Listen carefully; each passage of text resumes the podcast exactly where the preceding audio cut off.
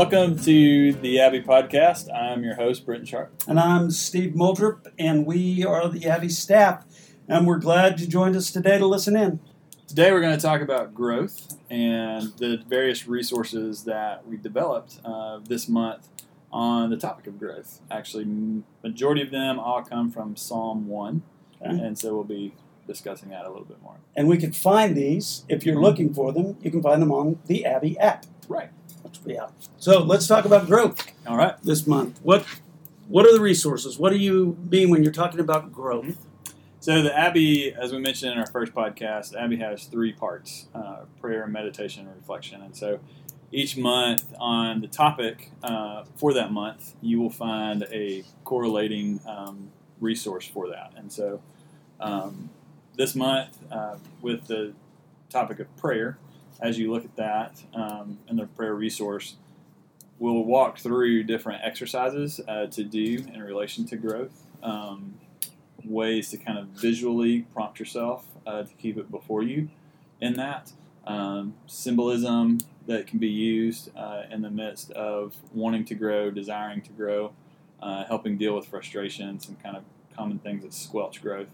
And so all of that will be found in the prayer resource. And part of the reason for lots of different ways to go about lots of different options is some of those you're gonna go, oh, that's great, that's really helpful. Others you're gonna go, that's really not me. Yeah. And that's great. That's why we're putting them in there, because there's lots of different kinds of people. So find the one that is helpful. Find the one that resonates with you a little bit and use that. We want it to be as practical as it possibly can be for you. Right. We're going to give you tools for the toolbox. You may find that you don't really use the Phillips head screwdriver that much, but you may find that you use the flathead screwdriver in more ways than just to turn a screw. So in the same way, you may use it to pry open some things or kind of whatever. And so in the same way, like some of these resources, you may find like, oh, wow, this is totally great for this, and I can also use it for this, and blah, blah, blah, blah, blah.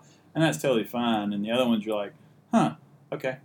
Yeah, that's fine. That's fine. And know that somebody else. It one time. That's right. And know that somebody else may be having that same response on those that you're not having. Exactly. So we've got the prayer section. Yes. Then there's the meditation section, and so meditation is about being present in the moment. And so in just a little bit, we'll kind of dive in a little bit more on the meditation resource for this month. But it's how do you kind of in your daily walk, in your daily life, how do you approach the topic of growth? What are some things that can inhibit growth, and what are some things that can kind of help promote that growth? So, and then the reflection section would be the last, and with that one, it is about looking back and kind of processing through. Specifically, we talk a lot about the seasons of growth. And what season you may be in, so I can explain those a little bit more, kind of help you understand what we mean by those seasons. Great. So. Part of the section is reading the moment, reflecting on the moment, and responding to the moment.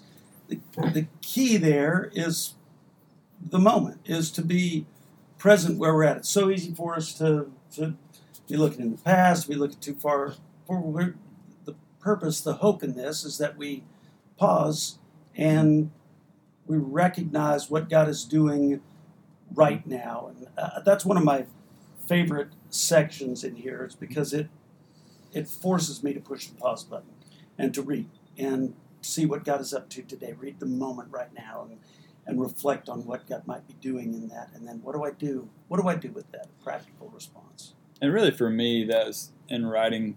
The ones for this month, God has really used Psalm 1 in a lot of ways in my life, and specifically the verse, the third verse where it talks about he shall be like a tree planted by rivers of water that bring forth their fruit in its season.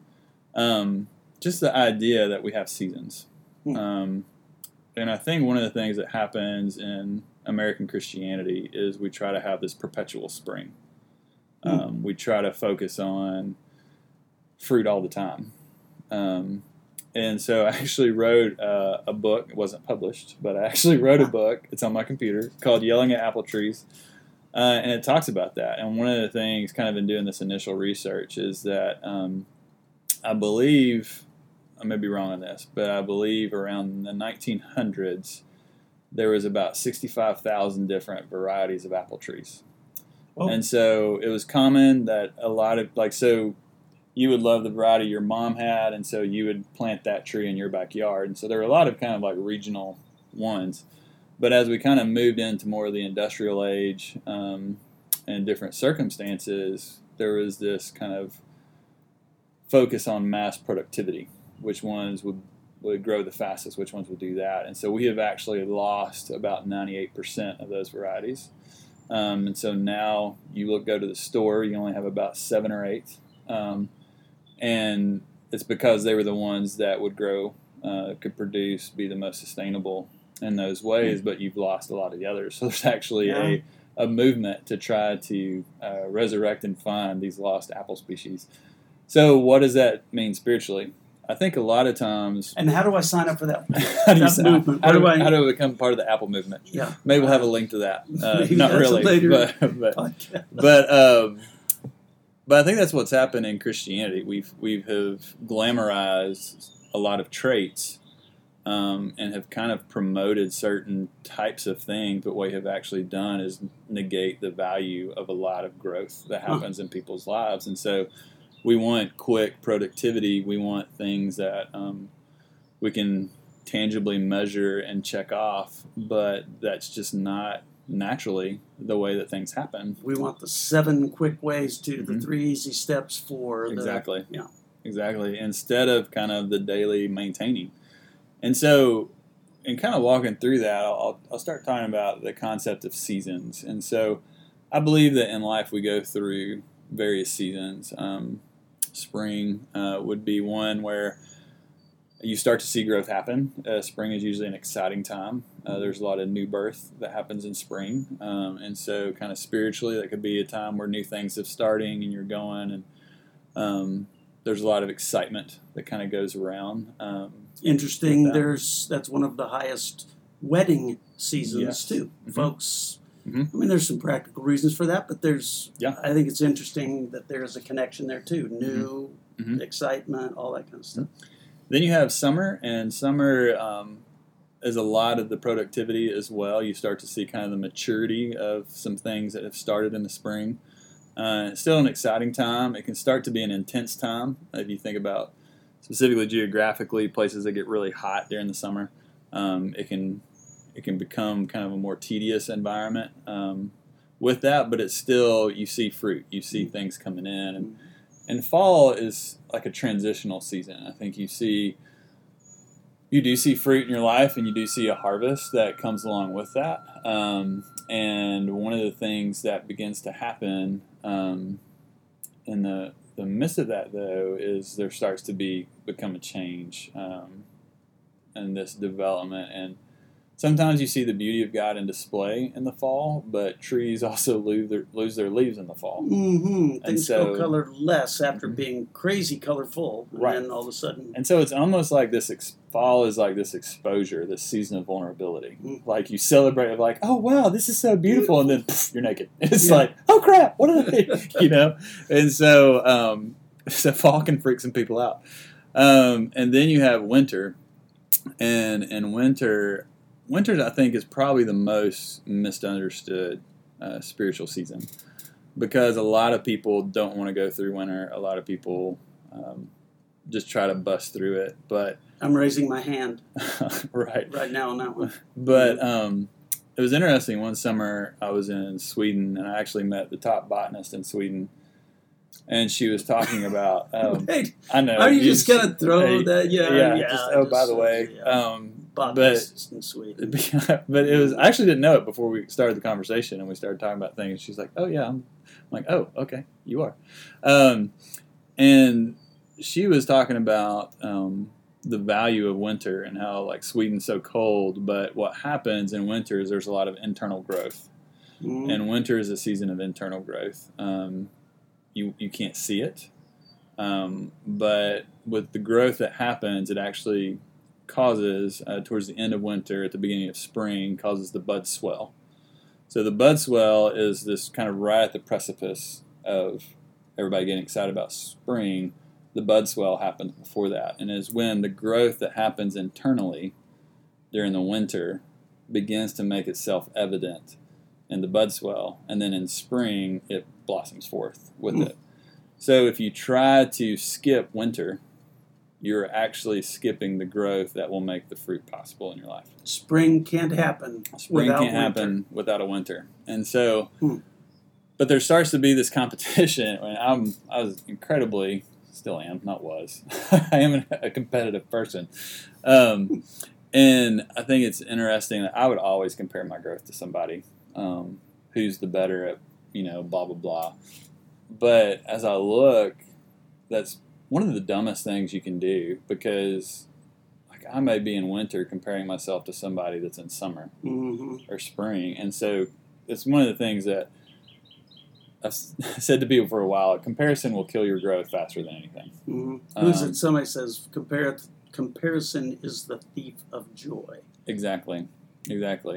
And I used to joke around with my students that I was going to, and actually did finally write something called "How Pinterest Creatively Destroyed My Life," because of all the comparison that happens on Pinterest. Oh gosh, yeah. Of all this stuff, and it's just like, oh wow.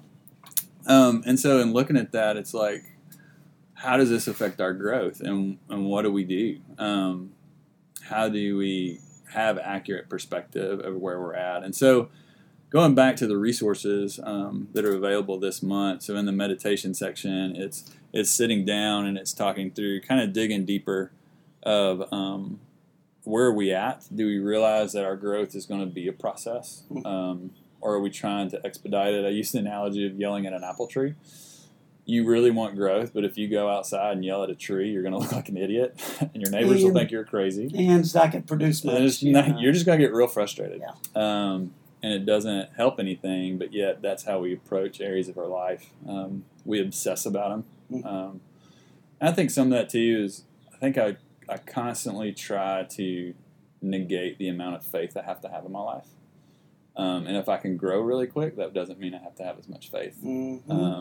And so I'm a creature of comfort. I want to make myself comfortable, so I want to grow quick, get through it, skip winter, have all the fruit. Meanwhile, I don't want my leaves to fall off and be naked. At the same time too, it's like I don't want you to see. And while I'm doing all that, I'm actually having the reverse effect of what I'm wanting. Right. I'm hindering the growth that's going to happen in spring. Right. Yeah. And so that's some of the things you can find in the meditation section. We always close with a prayer, and in the meditation section. And so in the prayer, we're really looking to see, like, how can God strengthen us in the midst of whatever season we're in, and work through that we would see the value in that. But then also we close each meditation section with the next step. So what's something that you can do to kind of move forward? Because we want it always to be practical. Always to be practical. So many times, and we're more about quality over quantity. A lot of times it's you can read 5 chapters of the Bible, but if you ask me what I read, I'll be like, I don't know. There was something about circumcision and something, and I don't really know. Yeah, those sections. So, but it's I don't. My point is that we consume so much sometimes, but there's really nothing that kind of changes. Whereas, can we just camp out in one thing and really meditate on one thing to see, God, what would you teach me from this one thing? And so you may notice, our monthly reflection right now is on one verse. Psalm 1:3. For the month, this one verse. But if you get this one verse and kind of the depths of it, it'll change your life. I'm a firm believer in that.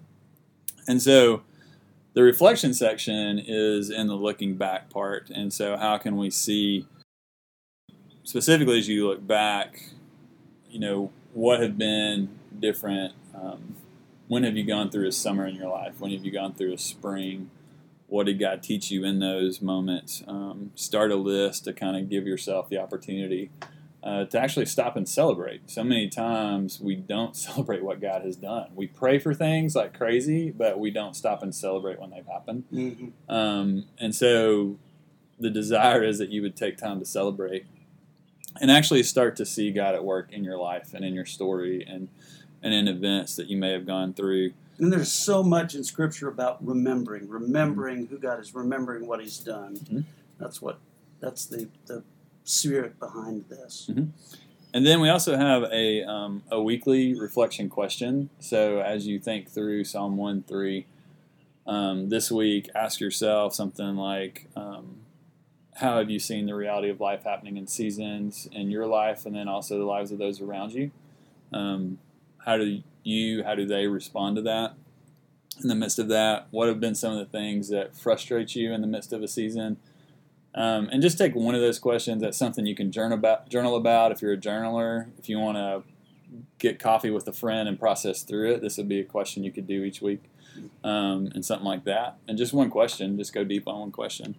We also created a lock screen for every topic in this section. And so you can put it on your phone, and it could be something to kind of help you stop and look back and think on that. And one of the pieces that Steve and I are most excited about is the setting the table section, which we'll talk about that, I think, in our next podcast. But yeah, so that is the topic of growth for this month. As always, feel free to comment, ask questions, and we'll try to answer your questions in the following podcast. And let us know if there's any other topics you want us to talk about or dig deeper into. With Abbey, one of the things we want to do is just let you know that no matter who you are, we're praying for you, that God would bless you and keep you, that He would cause His face to shine upon you, and that He would give you peace. Thanks so much for listening. Thanks for listening. See you next time.